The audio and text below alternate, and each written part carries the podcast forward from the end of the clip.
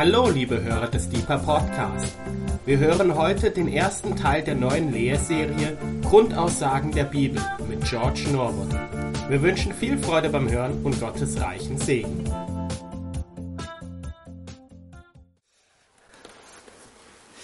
Ja, wie Rainer sagte, es ist eine neue Serie.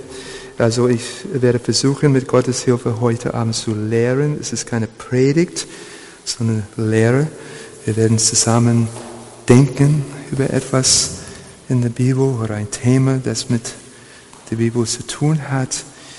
Und obwohl es eine Lehre ist und so weiter, ich werde gern, das so, ja genau, ich werde gern trotzdem auch diese Lehre mit einer Bibelstelle äh, beginnen. Und die Bibelstelle, die ich gebrauchen werde, die, die, die ersten zwei Abende mindestens, tiefer geht es nicht, Carsten, auch wenn wir bei Deeper sind, aber ist egal. Ich, ich lege los und der Herr wird es sortieren. Also offenbar, und nicht offenbar, äh, Apostelgeschichte Kapitel 7, äh, 37 und 38, das ist nicht so wichtig, dass du weißt, es ist einfach die Aussage, die ich hier platzieren will. Der Stephanus sagt in seiner Apologie, er sagt, das ist der Mose, der zu den Söhnen Israels sprach. Dieser ist es, der in der Wüste gewesen ist. Und er redete mit unseren Vätern. Er empfing Leben, äh, also lebendige Ausbrüche, um sie uns zu geben. Er, Mose, empfing lebendige Ausbrüche, um sie uns zu geben. Lebendige Ausbrüche. Logia Sonta, lebendige Äußerungen, lebendige Ausbrüche, lebendige Aussagen. Diese Reihe, die wir jetzt beginnt, ähm, trägt den Titel Grundaussagen der Bibel. Grundaussagen der Bibel. Und der Sinn der Sache ist, es soll uns helfen, ähm, ja nicht so überwältigt zu sein mit der Schrift, einfach von der Masse hier, sondern die Aussagen der Schrift gedanklich zu sortieren. Es ist alles nur halb so wild. Es ist alles nicht so, ähm, so ähm, gewaltig von der Masse hier, wie das aussieht. Bevor ich hier kam heute Abend, habe äh, schnell reingeschaut in den Gebetsraum, auf ein Papierbibel, also die, die Elberfelder in, äh, bei uns im Gebetsraum Raum, hat wie viele Zeiten? Was meint ihr? Äh, ich habe nicht gehört, ja? Also der eine hat es perfekt geraten, ja, also 1541 Seiten, ja, bis zur Offenbarung 22. 1541 Seiten. Und natürlich, das kann eines zunächst einmal überwältigen oder vielleicht ein, ein, ein neuer Christ oder vielleicht ja, vertraue ich Jesus mein Leben an und dann sage ich, oh, ich will die Bibel lesen, dann bekomme ich ein Buch und es hat 1541 Seiten. Ja. Äh, und dann denke ich, oh, wie lese ich das und so weiter. Das ist eigentlich nicht so lang, aber wie auch immer, die Menschen meinen immer, dass die Bibel so viel ist. Ähm, und was, was ich sagen will, was ich am Herzen habe zu kommunizieren in dieser Reihe, ist Folgendes. Es ist nicht so, dass die Bibel mit ihren 1500 Seiten 1500 verschiedene Aussagen hat, sondern man kann die Aussagen der Bibel reduzieren und in meinem biblischen Denken reduzieren, reduzieren auf sieben Aussagen, also sieben. Ja, wer hätte gedacht? auf sieben Aussagen. Und so in den nächsten drei Abenden, wir werden die sieben Aussagen betrachten. Und meine Behauptung ist, dass wenn du die sieben Aussagen kennst, wirst du sie wiedererkennen auf allen 1541 Seiten der Bibel. Und dann hast du das Gefühl, oh, das kenne ich schon. Und das kenne ich schon. Also jetzt, ich verstehe, woraus woraus er hinaus will und so weiter. Dann sind wir beruhigt und dann können wir das sortieren und unsere Bibellese äh, genießen und nicht in Panik geraten oder überwältigt sein. Wir sind natürlich überwältigt von dem Inhalt. Ja, die Bibel haut mich von Hocker jeden Morgen, das ist klar. Aber ich bin nicht überwältigt von der Masse. Ja, das, das, das, das schreckt mich nicht ab. Ganz im Gegenteil, bin ich irgendwie äh, traurig, wenn ich die Bibel zu Ende lese. Ja, also ich lese Elberfelder schnell durch Anfang des Jahres und dann mache ich den Rest des Jahres einen Urtext und es irgendwie, ja, denke, ah, ich bin fast jetzt bei Offenbarung jetzt und ja, es ist schon vorbei mit Elberfeldern, jetzt fange ich an mit Urtext. Also, okay. Grundaussagen der Bibel. Jetzt eine etwas längere Einführung. Wie erkennt man eine Grundaussage in der Bibel? Wie erkennt man eine Grundaussage? Ein lebendige Aussage, eine Grundaussage, ja, die wichtig ist für die Schrift. Ich werde gern euch fragen, aber der Raum hier ist zu groß und die Lieben im Internet können nicht direkt antworten. Wir erkennen, also Antwort, wir erkennen eine Grundaussage in der Schrift durch die Wiederholung in verschiedenen literarischen Formen. Noch einmal, wir erkennen eine Grundaussage der Schrift, der Bibel, durch die Wiederholung in verschiedenen literarischen Formen. Anders ausgedrückt, die Schrift lehrt uns durch verschiedene literarische Formen.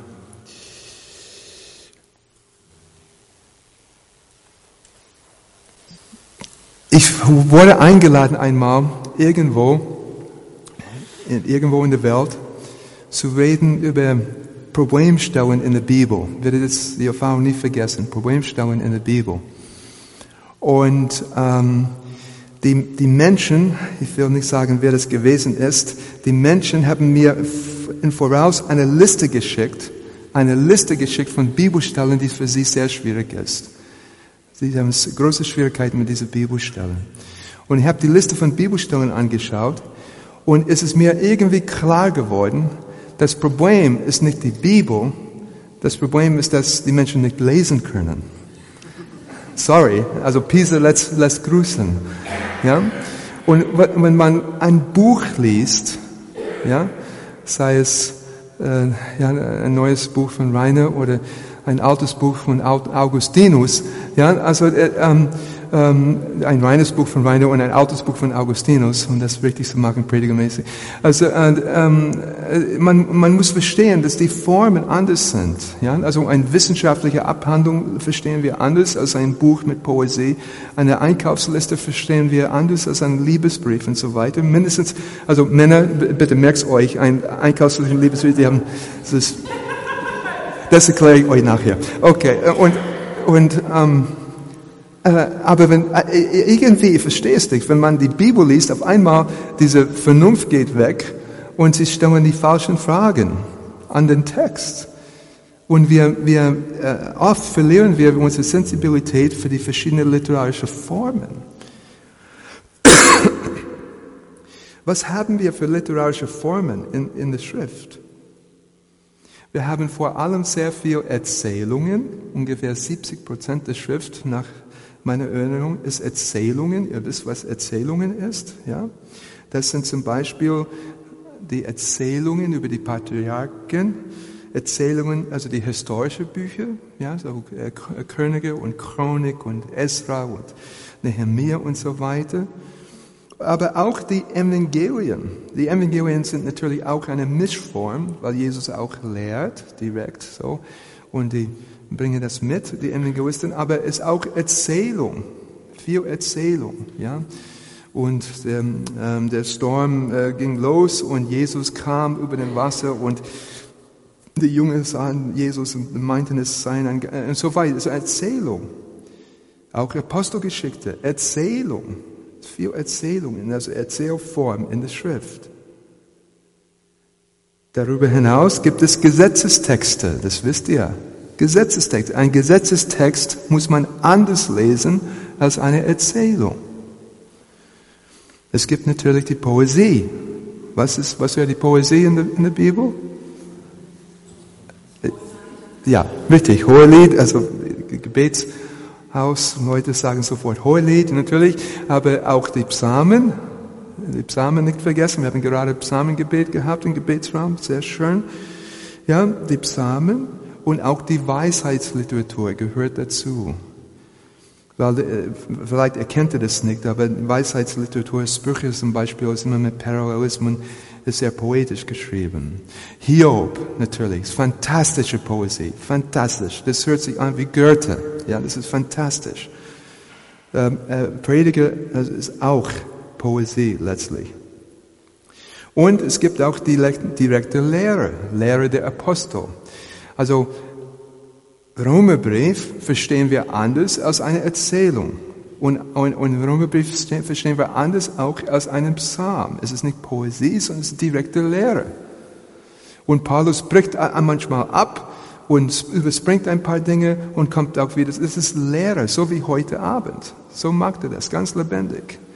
Sie sind verschiedene Formen. So, jetzt komme ich zurück zu, unseren, zu unserer äh, Grundfrage hier heute Abend. Wie erkenne ich eine Grundaussage in der Schrift? Wir erkennen eine Grundaussage dadurch, durch die Wiederholung in verschiedenen literarischen Formen. Wiederholung durch oder in verschiedenen literarischen Formen. Die Bibel ist nicht langweilig. Es ist nicht, dass die Bibel einfach das Gleiche sagt und wieder, wieder, wieder, sondern sagt es auf verschiedene Weise, so dass es dir nicht langweilig ist. Wir können hier einen Test machen. Wie erkennen wir eine Grundaussage der Schrift? Es ist nicht einfach die Wiederholung alleine, sondern die Wiederholung in verschiedenen literarischen Formen. Jetzt mache ich einen Test mit euch. Folgende Bibelstelle, 1. Thessaloniker Brief, Kapitel 5, Vers 26. Zitat, grüßt alle Brüder mit heiligen Kuss. Ja, grüßt alle Brüder mit heiligen Kuss. Das kommt fünf bis sechs Mal vor im Neuen Testament. Ist das eine Grundaussage der Bibel? Ich, ich möchte gar nicht fragen. Vielleicht darf ich die Stelle heutzutage gar nicht stellen. Ich weiß nicht. Ja, äh, ich habe viele Komplexe, liebe und pflege sie alle, aber ich bekam nie darauf, ja, dass diese Bibelstelle für mich irgendwie normativ ist, ja, also bindend ist. Aber immerhin, das kommt so fünf bis sechs Mal vor in der Schrift. Aber wie ist das? Das kommt vor, freilich, in den Briefen, bei Paulus, es kommt vor, ja. Ich glaube einmal in, in einem Petrusbrief auch, meine ich. Aber fünf bis sechs Mal in den Briefen. Ist das eine Grundaussage? Unsere Definition, eine Grundaussage der Schrift, erkennen wir durch die Wiederholung in verschiedenen literarischen Formen. Ich kenne keine Stelle in dem Psalmen, wo da steht, ja, Neshache et Achim, also äh, äh küsst die Brüder oder sowas. Äh, äh, ich kenne keine Stelle in Gesetzestexte, da steht, am dritten Tag des zweiten Monats Abib, ja, äh, und so zwischen den zwei Abenden musst du den Bruder küssen. Ja, es steht nicht da, ja, steht nicht da. Es steht nicht da in, in historischen, in historischen Literatur. Es steht nicht unbedingt, es steht nicht da in, in der Weisheitsliteratur. Und so, die Wiederholung alleine, das ist die Pointe hier. Ich glaube, ihr versteht, was mit Wiederholung alleine ist, das heißt nicht automatisch, dass es eine, dass es eine, dass die Aussage eine Grundaussage. Aber Wiederholung in verschiedenen literarischen Formen, denn auf einmal, oder nicht auf einmal, sondern langsam merken wir, oh, das hat er so gesagt, das kam in der Erzählung vor, das kam in den Psalmen vor, das kam in der Weisheitsliteratur vor, das kam in Evangelium vor und es kommt auch jetzt hier vor. Das muss eine Grundaussage in der Schrift sein. Wenn wir meinetwegen diese sieben Grundaussagen identifizieren, dann sind wir nicht verwirrt durch die verschiedenen literarischen Formen. Wir verstehen, aha, er will wahrscheinlich das sagen und er sagt das auf diese Weise. Und dann später, aha, er will das wahrscheinlich so sagen und er sagt es auf diese Weise. Aber wir wissen, was er sagen will. Ich will auch was sagen zur Wiederholung. Die Bibel lehrt eindeutig durch Wiederholung. Jesus lehrt eindeutig durch Wiederholung. Das ist kein Fehler. Das ist bewusst so. Die Bibel funktioniert oder kommuniziert durch das Prinzip der Redundanz. Wer kennt Redundanz? Also alle Techniker kennen Redundanz, ich hoffe. Also äh, wenn man in Flugzeug fliegt, ja, also es ist immer, ich merke es immer beruhigend, diese großen Flugzeuge mit vier Motoren, ja, das, äh, weil heutzutage sind die meisten zwei, ja, so, ja. Und ich, ich denke, das ist beruhigend, wenn sie vier haben. Warum? Ja, ihr wisst, wenn ein oder zwei ausfahren, kann man immer noch fliegen mit den anderen zwei oder so. Ja, und natürlich ist auch technisch gut ausgedacht mit dem äh, normalen Airbussen, mit dem man heutzutage, also nur zwei, wenn einer ausfällt, und das ist geschehen bei einem Kollegen von meinen, kann man immer noch fliegen mit der anderen. Aber Redundanz oder zum Beispiel Bremssysteme, ja, in Flugzeugen, was auch immer, das ist, glaube ich, dreifach. Oder zum Beispiel in Raum, wie heißt das? Raumfahrer, Raumdings, äh, das, ähm, Space Shuttle. Ja, ich, ich habe gelesen, dass sie fünf Computer, Computer, Systeme haben, fünfmal, fünfmal. Ja, also das ist Redundanz. Das heißt, wenn, es, wenn eine, ein System ausfällt, hast du noch vier. Und damit kann man auch einigermaßen zurückkommen. Redundanz. Und ähm, habe ich das richtig ausgesprochen? Redundanz, ja genau. Und das, so ist es auch in der Schrift. Die Schrift, also das, was wichtig ist in der Schrift, wird oft wiederholt. Und das, was nicht so wichtig ist, wird nicht so oft wiederholt. Ja, das ist eine allgemeine Hermeneutik. Das, was wichtig ist, wird oft wiederholt und das, was nicht so wichtig ist, wird nicht so oft wiederholt. Und wenn das wiederholt wird in verschiedenen literarischen Formen, dann kannst du auch davon ausgehen, dass das eine, dass das eine Grundaussage ist in der Schrift. Und das ist auch sehr gut. Oft in Studentenarbeit, ja, damals, als ich mehr dazu, damit zu tun hatte, hat, ich habe mehr mit Apologetik zu tun gehabt äh, ja, wie weißt du, dass die Bibel stimmt und da, da, da, und, und ähm, es kommt immer diese Diskussion, wie weißt du, dass alle Bücher in den, äh, in, in, in den Kanon sind? Und wie weißt du, dass ein Buch nicht irgendwie weggefallen ist aus der Bibel und so weiter? Und ich habe immer gesagt, ja, mach nichts. Mach nichts. Die, die, die Aussagen der Schrift kann man verstehen mit, mit, schon mit der Hälfte der Bibel, schon mit einem Buch, von mir aus mit einem Psalm, ja, kann man einem Psalm 130 oder sowas, kann man die ganze Grundaussage der Schrift verstehen.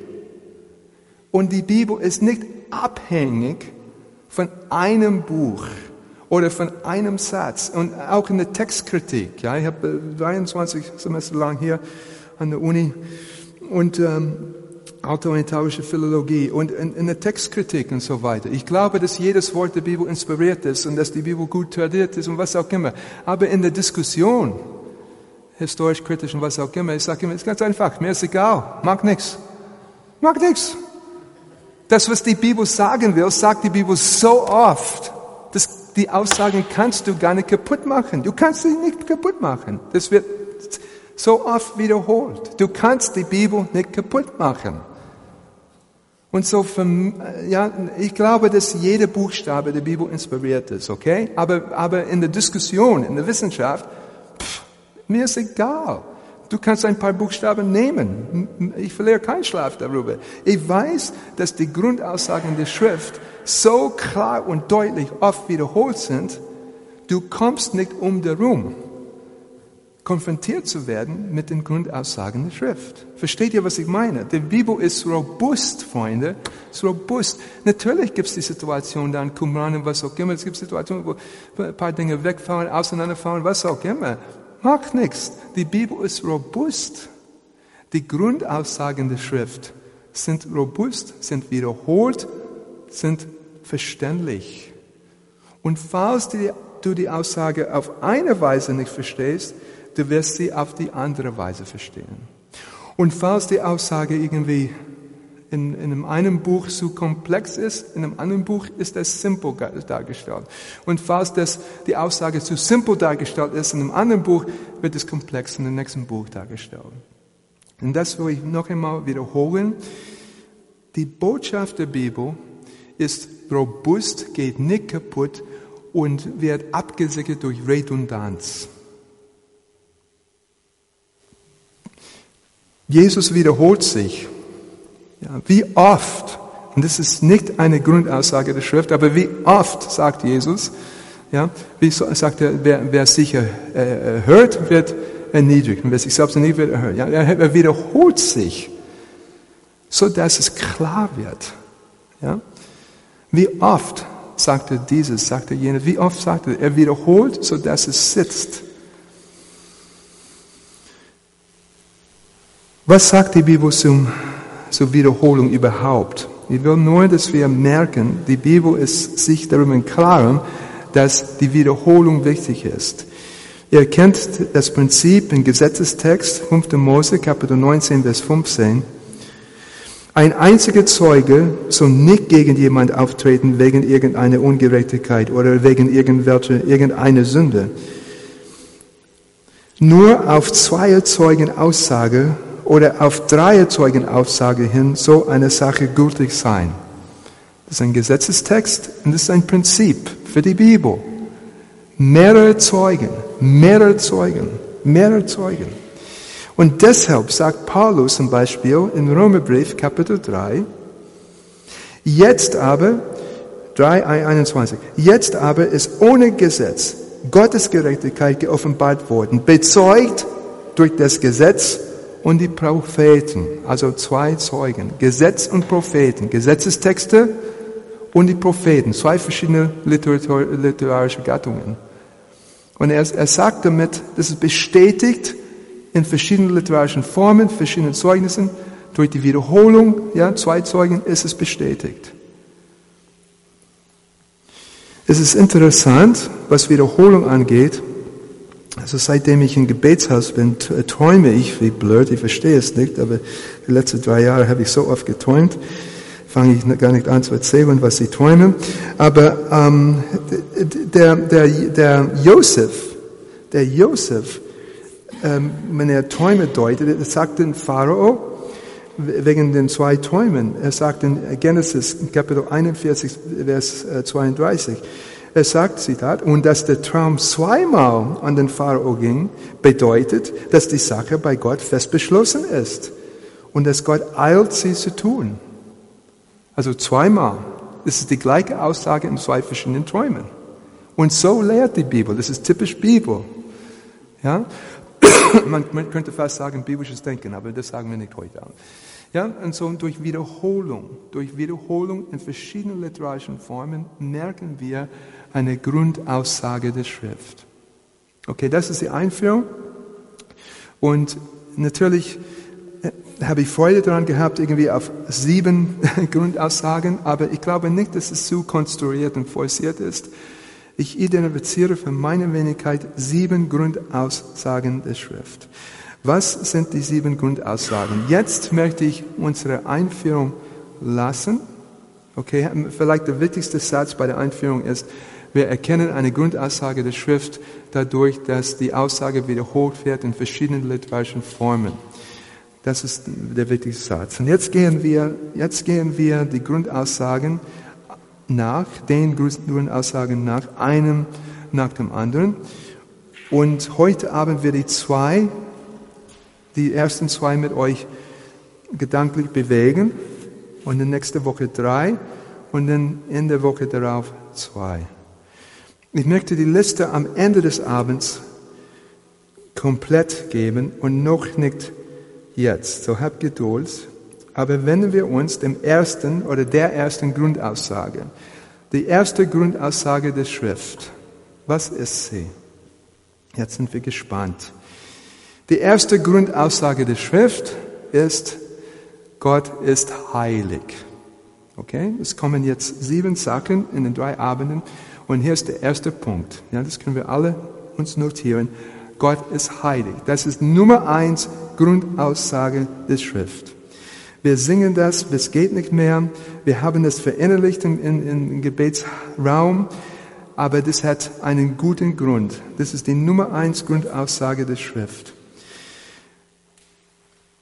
Ich werde das gleich hier argumentieren oder beweisen aus meiner Sicht, aber wir müssen noch einmal vielleicht Heiligkeit definieren. Wir haben das mehrmals gemacht hier bei Diepe und es ist mir und Rainer auch recht, denn es ist so, das kommt häufig vor in vielen Liedern, es kommt häufig vor in der Schrift, es kommt häufig vor und es, wir, es ist uns wichtig, dass wir wissen, was wir singen. Ja, also ist es die, die, äh, äh, das Erlebnis im Gebetsraum ist sehr intensiv. Ich habe auch mit Ergriffenheit zu tun, aber bei jedem Lied oder bei jedem Satz, was auch immer, ich weiß, was das ist, das mich bewegt. Das hat einen konkreten theologischen Inhalt ja, in diesem Satz oder in diesem Lied. Und es ist interessant, im Gebetshaus, es werden kaum Lieder gesungen, die irgendwie inhaltsbanal sind, sondern die Inhalte der Lieder sind sehr tief biblisch. Ich muss ehrlich sagen, sehr tief biblisch. Gut biblisch, ja. Und so, wenn wir singen, du bist heilig, ja, wenn das bestimmt heute, weil ich, ich schätze mindestens 50 Mal im Gebetsraum, ich bin den ganzen Tag im Gebetsraum gesungen, äh, ohne über vielleicht 100 Mal, wenn man die Wiederholungen zusammenrechnet. Aber was ist heilig? Das ist nicht das Hauptthema des Abends, aber lasst uns noch einmal einen Augenblick darüber nachdenken, sodass wir diese Grundaussage verstehen. Heilig heißt, ich, ich mache noch einen Anlauf hier, äh, Definition, denn wir wollen kein Wortinflation in unserem Gebetsleben. Ich will kein Wortinflation. Wenn ich sage, Jesus, ich liebe dich, ich meine es, Mann, ja? Glaub mir. Ja? Und ich sage das nicht leicht. Okay? Und wenn ich sage, du bist heilig oder singe, du bist heilig, ich meine das.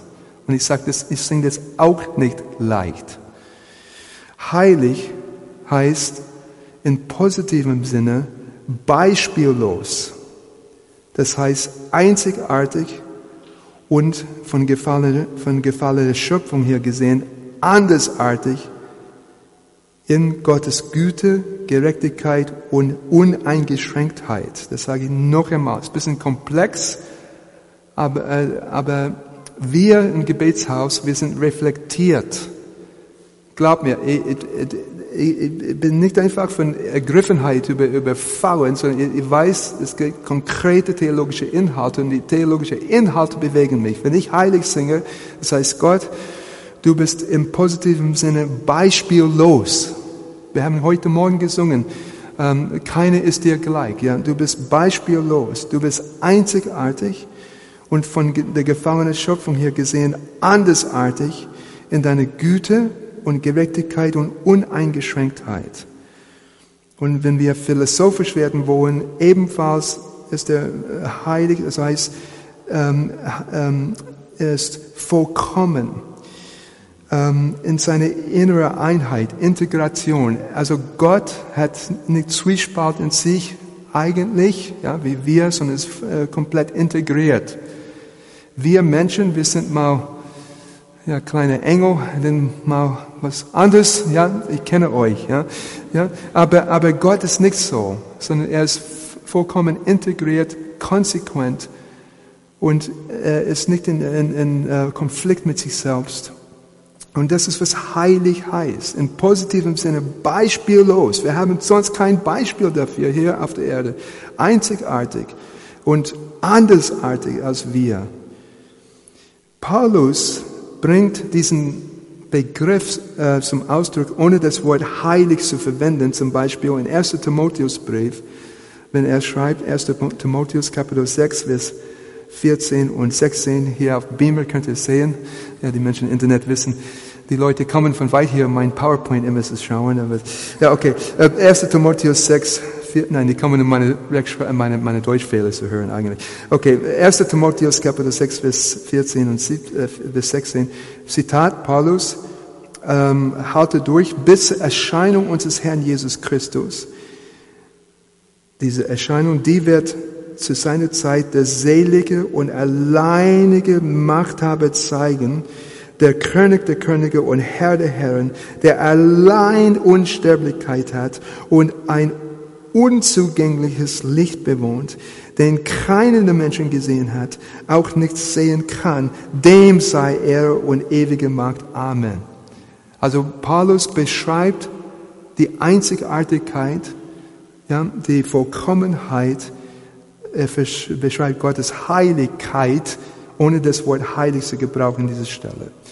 Nun, könnte mehr sagen über Heiligkeit und so weiter, aber lasst, ich wollte nur, okay, das, für heute Abend, ja, und siehe bitte dazu die letzten Abende. Ich habe ein paar Abende und Brian hat auch ein paar Abende über Heiligkeit gelehrt.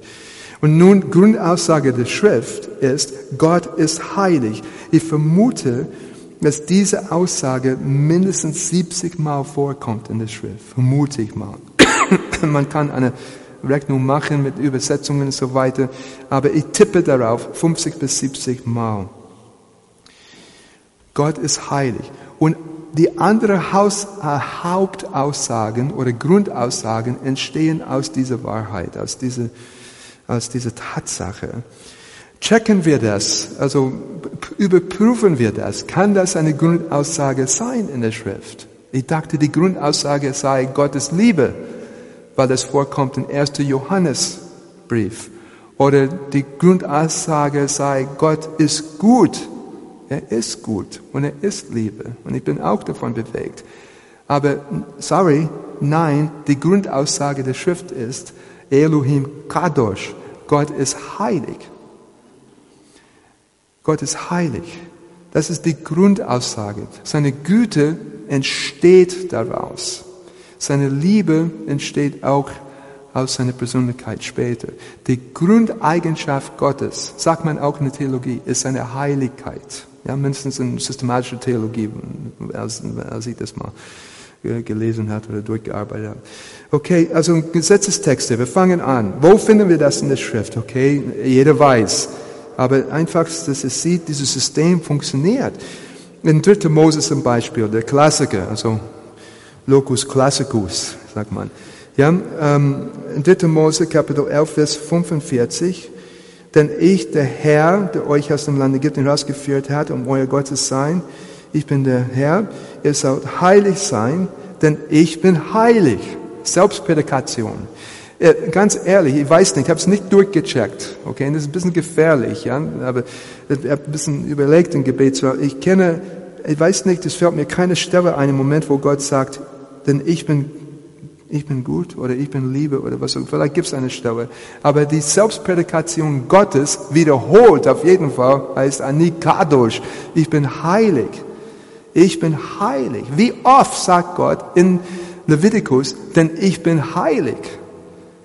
So, wenn du fragst, ja Gott, wie bist du? Ich weiß, dass er lieb ist und das erlebe ich auch. Und ich bin sehr bewegt von, aber am Ende des Tages, er, seine Haupteigenschaft ist seine Heiligkeit.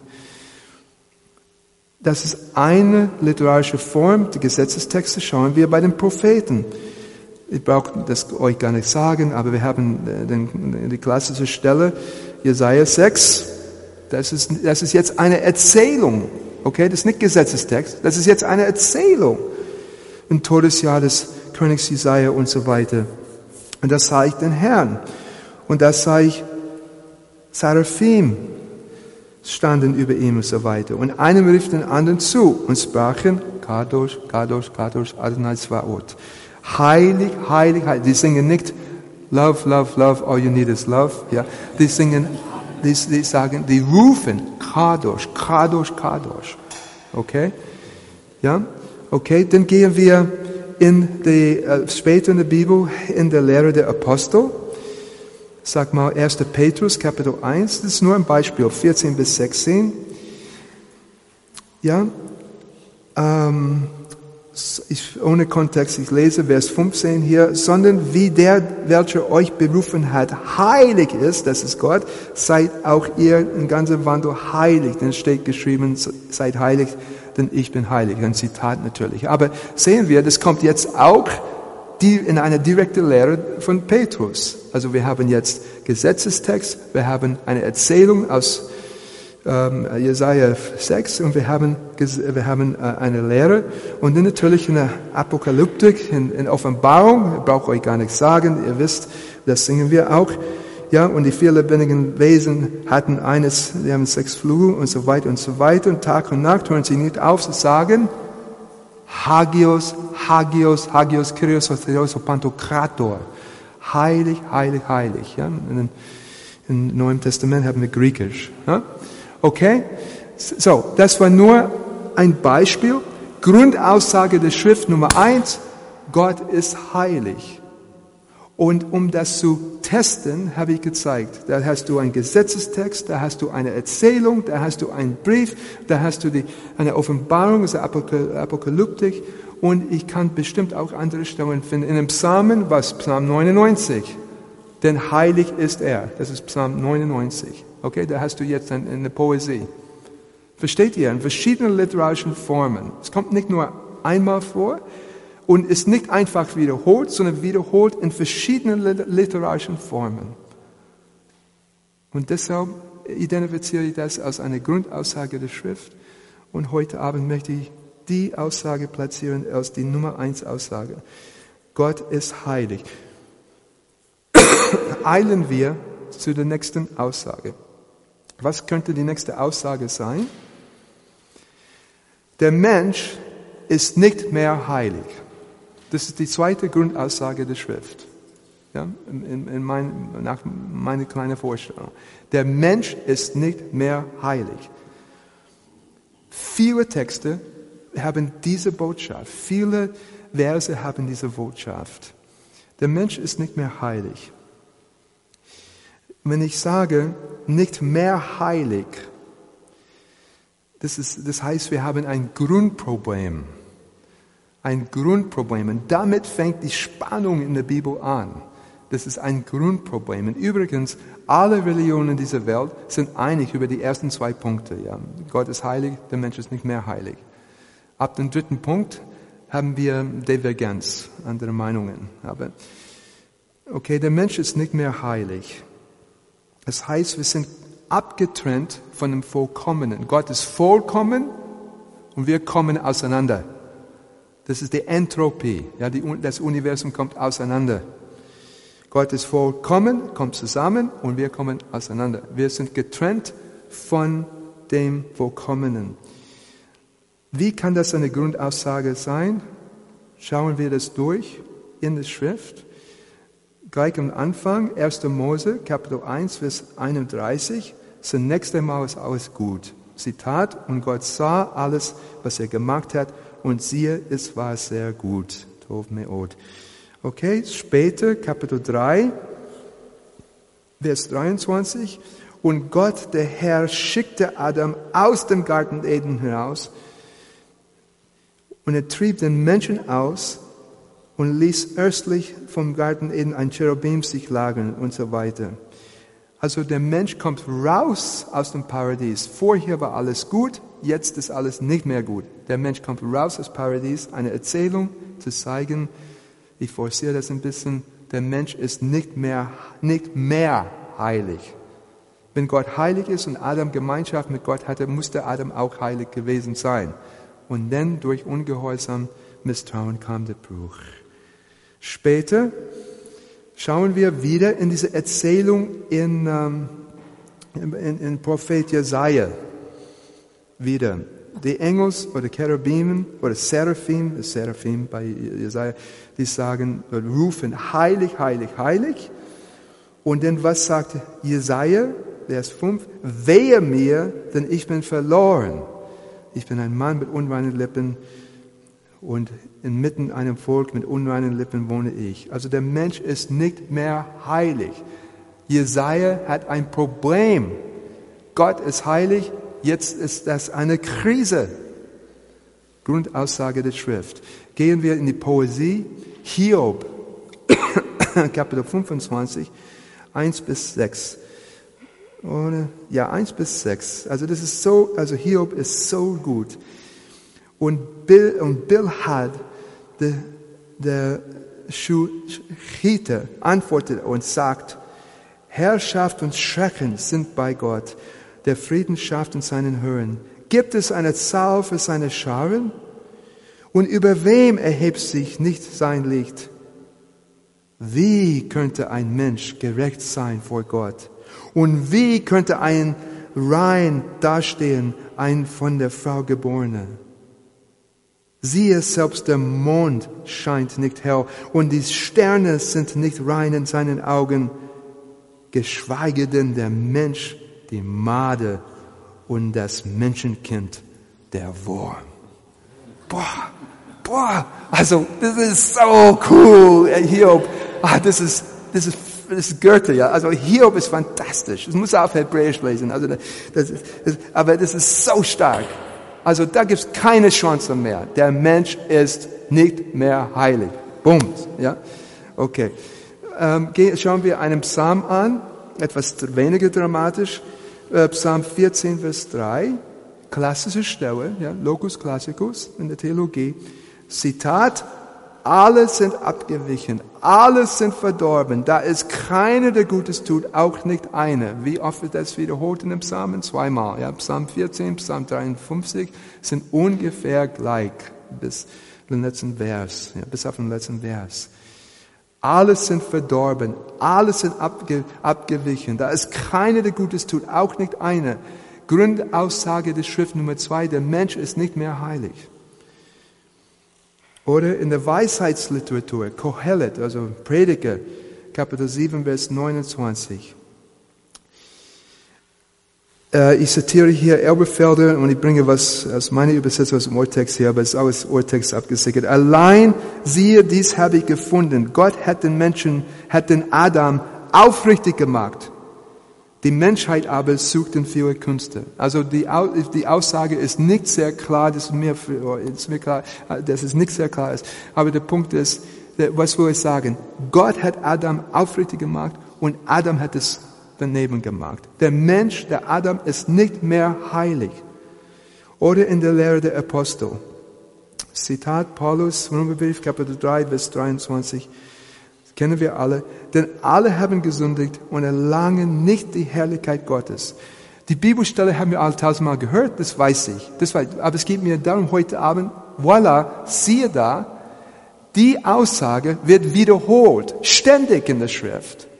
Mal in einer Erzählung, mal in Poesie, also Hiob, mal in einer Lehre, Paulus, mal in einem Gedicht, in einem Psalmen, versteht ihr? Wie erkennen wir eine Grundaussage der Schrift? Durch die Wiederholung in den verschiedenen literarischen Formen. Und so für heute Abend, und ich komme langsam zum Schluss und dann gebe ich am Ende die Liste durch. Die erste Grundaussage der Schrift, bitteschön, Gott ist heilig.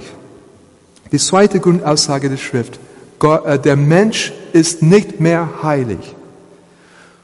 Ich wollte nicht mit diesem Punkt enden, und jetzt mache ich die Liste durch, dass ihr versteht, wie das weitergeht.